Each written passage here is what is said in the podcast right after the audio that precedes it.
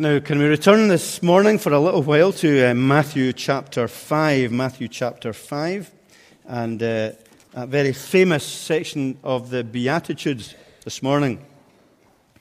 Can I just say this is not, by, as, just as we begin, it's not a blueprint for uh, how we live our lives uh, and something that we need to try and live up to, okay?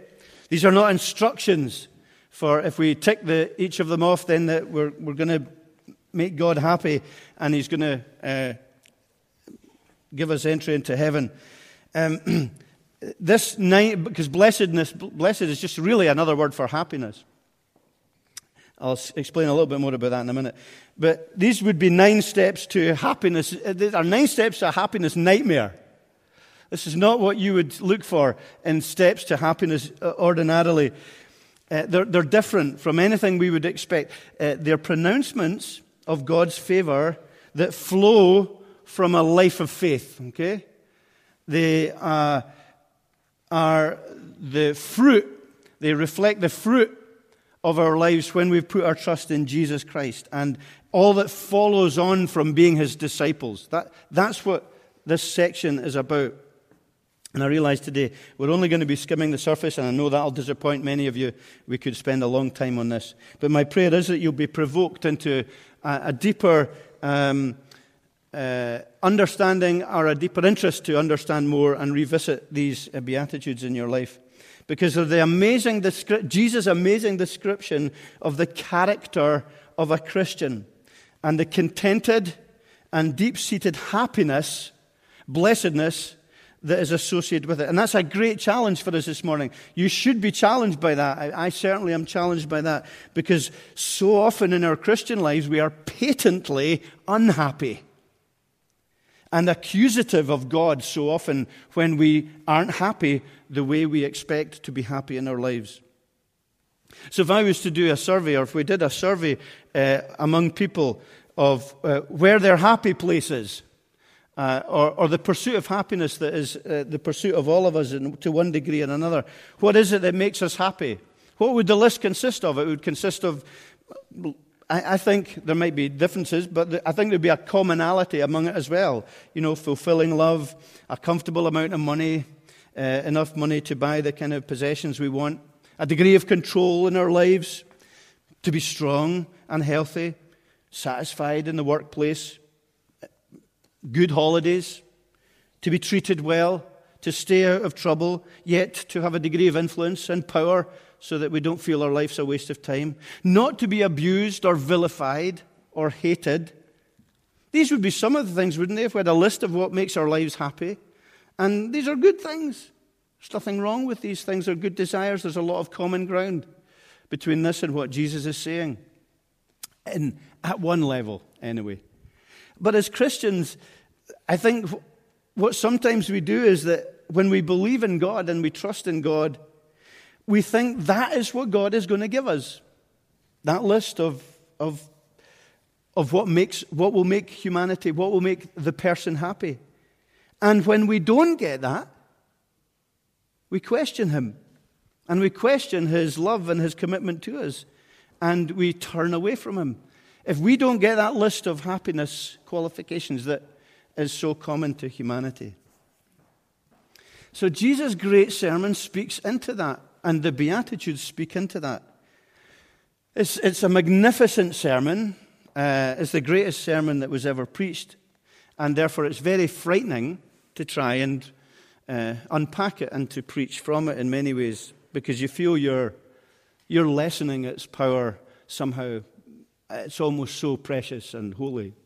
But yet we know He's given us His word to uh, consider and be taught from and, and, learn from ourselves. We're probably going to use nine sermons to unpack uh, the uh, Sermon on the Mount, which says a lot about our lack of uh, uh, uh, sharpness and incisiveness besides Jesus. But he preached this. We're told in verses 1 and 2 that Jesus preached this to his disciples. His disciples came to him and he was preaching to them. But as we see as we go through it, so, so it's clearly it's for, it's for followers of Jesus, this Sermon on the Mount, those who put their trust in him. But as he does preach it, we, we, we read and we find that a great crowd come round and listen as well. and uh, they hear what Jesus is saying to his disciples. And that's really, I think that's significant.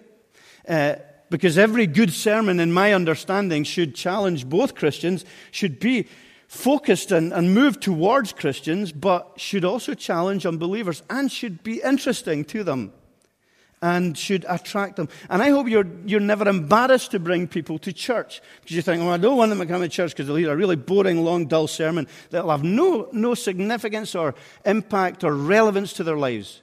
If that's what you think about the preaching, take me aside and shoot me. Or get some, someone else in who's better at doing that. That oughtn't to be what preaching is for us.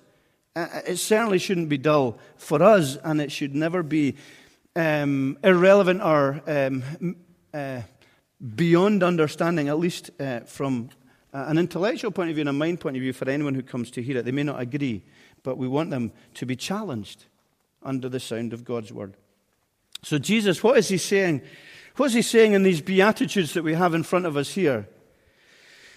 I think the first thing that Jesus is saying is, I offer you everything you've ever desired. I'm offering you everything you've ever desired. And he, the words blessed are used nine times, and we always know that when he repeats uh, himself, it's very significant.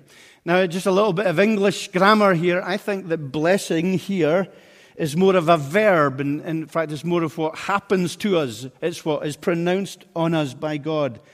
Whereas when we use happiness, uh, we tend to use it more as an adjective. It describes how we feel. I'm happy because, and so it's more of an adjective. And I think the two, in a sense, come together. It's both expressing how we feel, but it's also what's done to us. There's a clear overlap and a clear fusion, in a sense, between the two. So the blessing that Jesus speaks about here, it's more than just uh, happiness, but it's certainly not less than happiness. It's, but it's more. It has multiple dimensions. And God the Son uh, who uh, we spoke about last week, um, who, who, was the one uh, who was the light on, was dawning on, on the people uh, in uh, deep darkness. Uh, he is he's, he's unveiling his light. He's unveiling his truth, because light is another word biblically for truth. And um, he's saying, This is the truth. He's declaring the truth. The light has come, uh, into the darkness. And he's come with his, his controversial truth. And he's saying, you know, he's not saying, here, listen to this sermon. This is a nice way to live. You can try this or try that. Might not work for you, but it might be good. He is dec- it's a declarative word, and he's declaring his truth that he is uh, the only way and he is the only truth. And recognizing that he shines light on truth.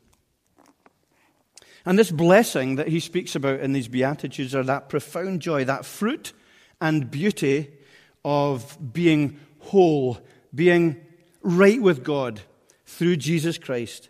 It's recognizing that there's been an ignition of spiritual life in us, not just physical life that we all have, but when we've come back to Jesus Christ, the physical and the spiritual have come together and we become spiritually alive. Um, whereas before, spiritually, we're dead if we're outside of Christ because of our sin.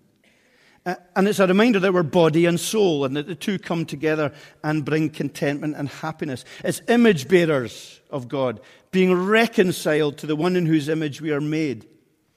What, what is he saying? What are the marks of that? What are the marks of being a believer, of being a Christian? And he speaks about them here in this, in this beatitude. It's the blessing of rescue. And he's saying that this is what I gift you.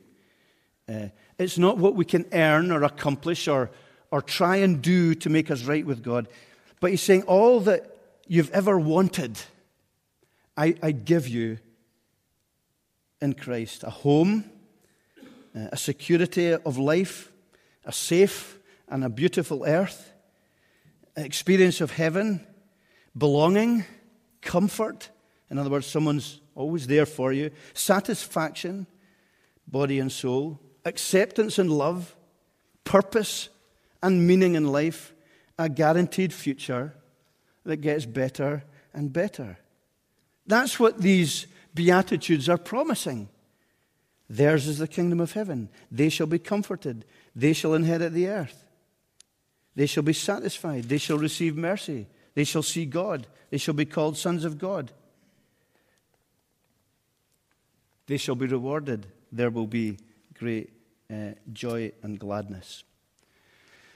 So he's offering here everything that you've ever wanted. But it is a subversive gift. And we see that as we unpack it. It's a subversive gift. It's not get, getting everything we've wanted the way we think we should get that, or simply materially without reference to God. It's a subversive gift. And one of the great problems of sin in our lives is that sin blinds us and we spend our existence away from Christ looking for these amazing realities in the wrong places because we're facing the wrong way. And when we search and look for meaning and experience and comfort and hope and all these things away from God, we will always be dissatisfied. We will always be let down. That's the curse of sin and rebellion that ends in death because we're blind to God. And we need Him to come into our lives and turn everything upside down. So, these pursuits that we all have will be turned upside down by the Lord Jesus Christ. And, and this is the explanation of it. It's, this is a description of Christian character the reality of having given our hearts to Christ and what it looks like for us. It turns our idea of happiness on its head.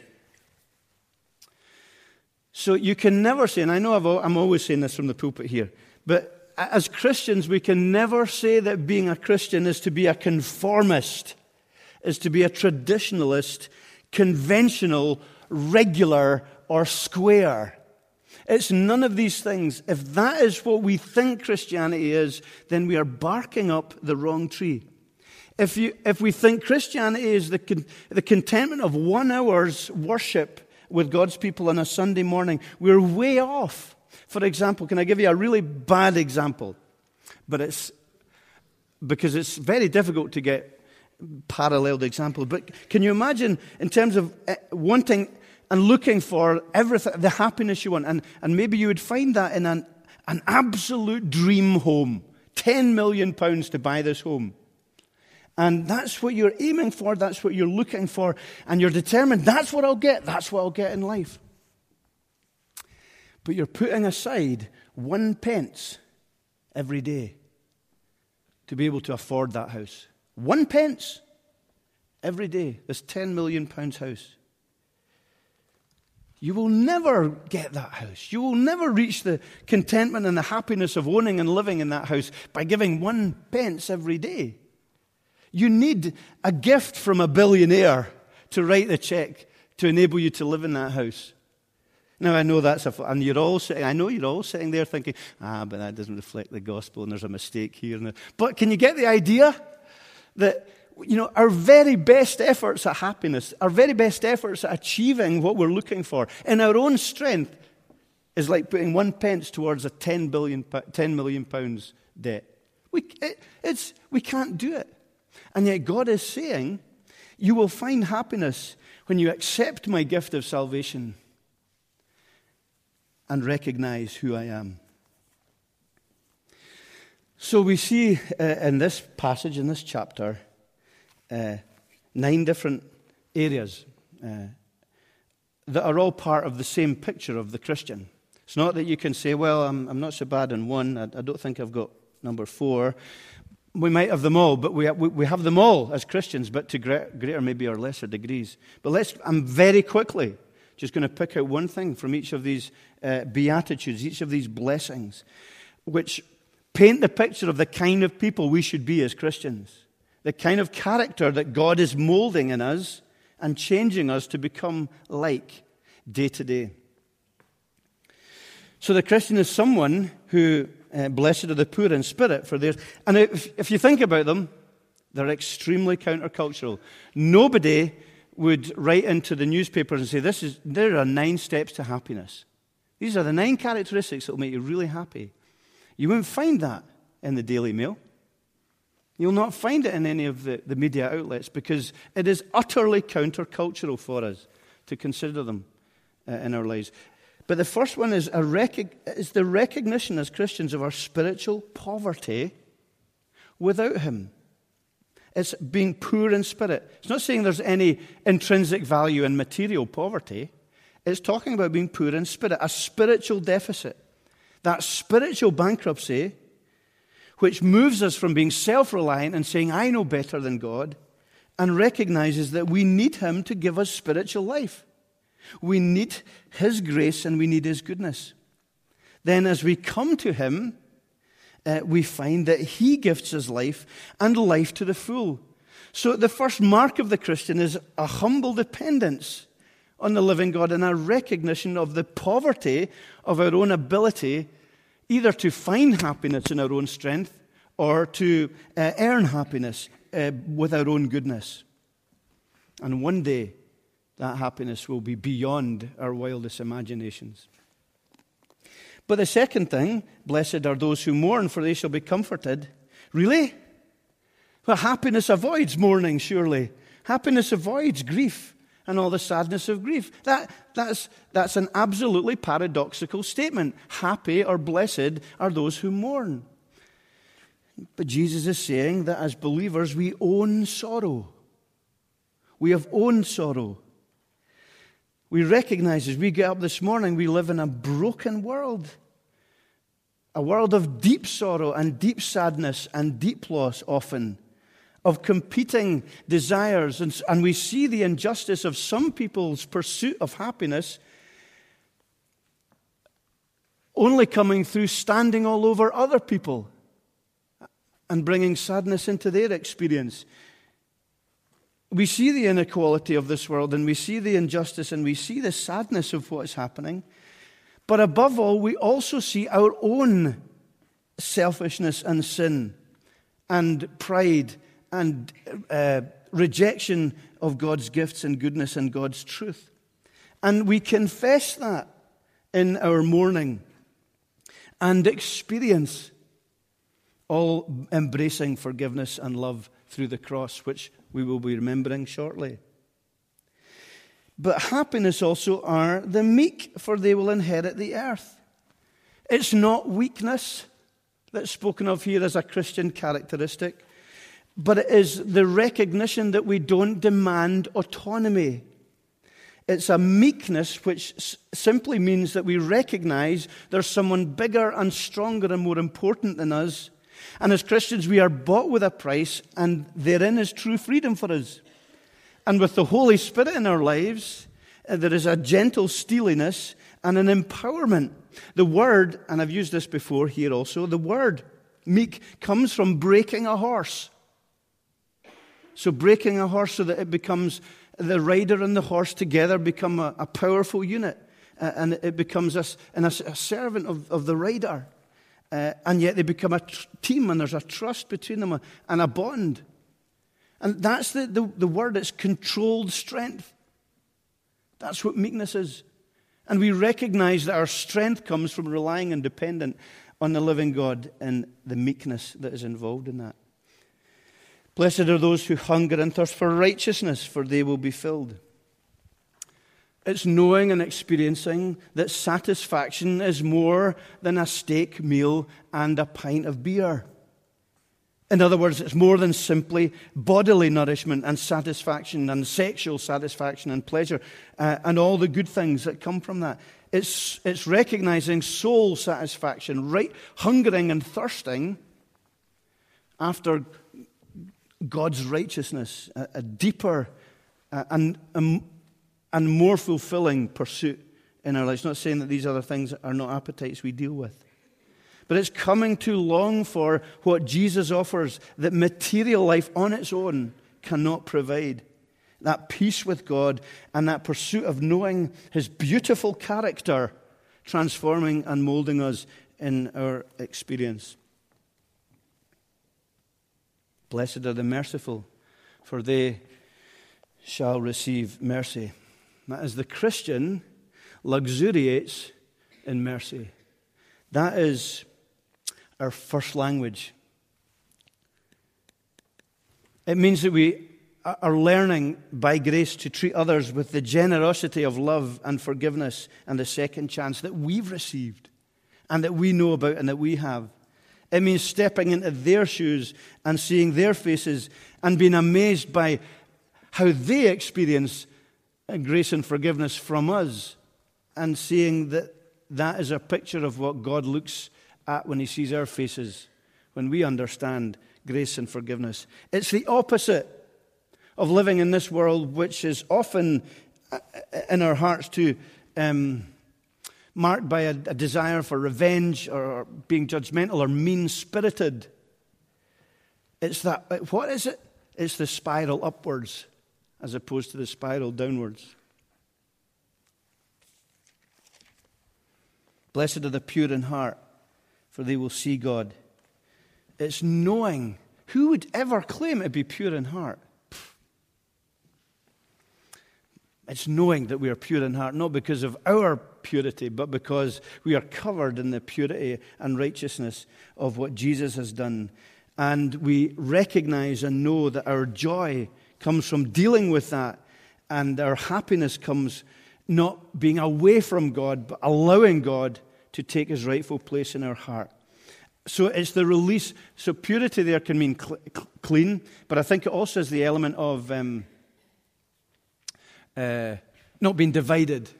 Pure, in other words, you know, uh, can't think of the word, um, but not, just not being divided. That'll need to do, okay?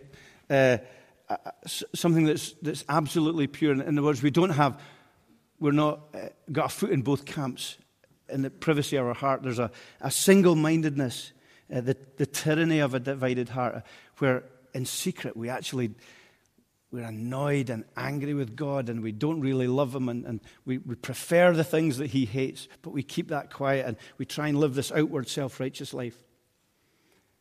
But as as we understand Him and as we understand the blessings that He gives us and the grace, we see God more clearly.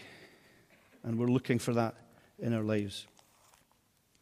Blessed are the pure in heart. Blessed are the peacemakers, for they shall be called sons of God. So, as Christians, we are people who've accepted our spiritual calling. And that calling is not to live at peace with everyone at all costs and just remain silent and quiet um, where there is no peace. But it's recognizing that we have the privilege and the gift of being peacemakers by offering the gospel of reconciliation in gentleness and in respect, but with courage to others who are facing the wrong way in the way that we have been facing the wrong way until we come to Christ.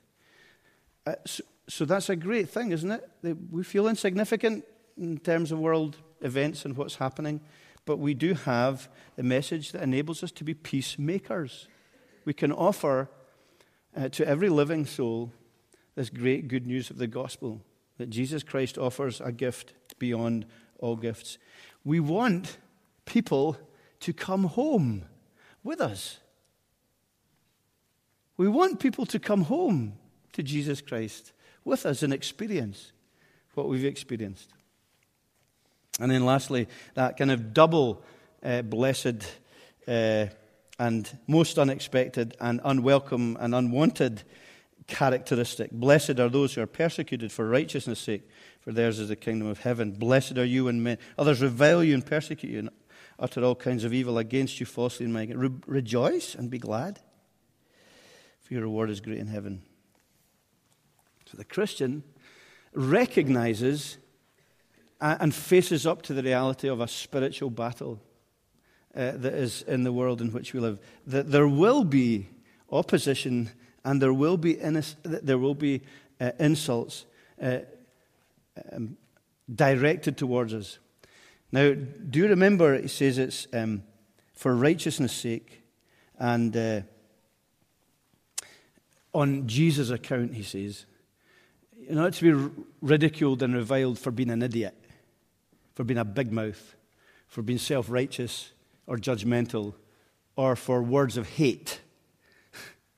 That is not what's being, what's not, that's not what's meant here. But it's recognizing that when we follow Jesus Christ, we're, we're going the opposite way to the world. And uh, what we have is seditious truth. It's seditious truth. Uh, and just as we are opposed to it in our sinful nature, so the world is opposed to Jesus saying that He is Lord, there's only one exclusive way to life and to blessing and to happiness ultimately, and it comes through Him. And, and that's particularly difficult for us, um, I think. But it's we do it because it's, it's valuable and it's truth. You know, if it doesn't really matter, then it, we would never stand up for it and we would never stand against unbelief. But it, because it's so precious and because it's true, we, we're, we're willing to, to be opposed for it, but to be opposed in an equally radical way to the way the world thinks about opposition. We're opposed to it by loving our enemies. Jesus goes on to say that in the, in the next chapter. That that's how we uh, stand up, even when we're persecuted, even when we are misunderstood, even when uh, we, people utter all kinds of evil against us falsely, we don't seek revenge, we don't seek their harm, we seek their salvation, we seek their grace. We say to them, I would be willing to die for you. And I love the reality that God gives you to say what you say.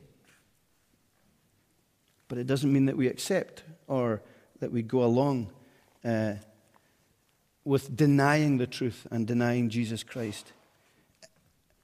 Everyone we face, even our bitterest enemies, are precious image bearers of the living God, like us all, broken and abused.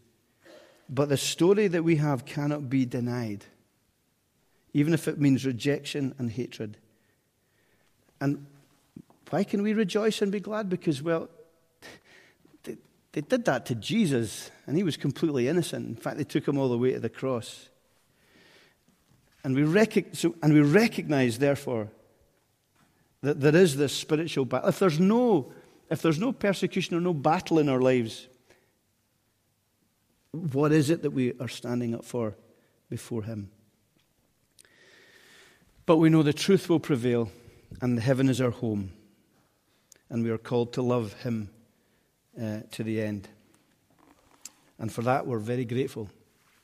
And the challenge is for us both to recognize this pursuit of happiness through following Jesus Christ's uh, countercultural life that is his gift. We, as a counsel of despair, if you're going to try and earn this, it's a gift. It's, it's been given eyes to see. It's walking in a different way and it's seeing true shalom, true, true happiness and contentment in Him. And recognizing that these are characteristics that will flow from that.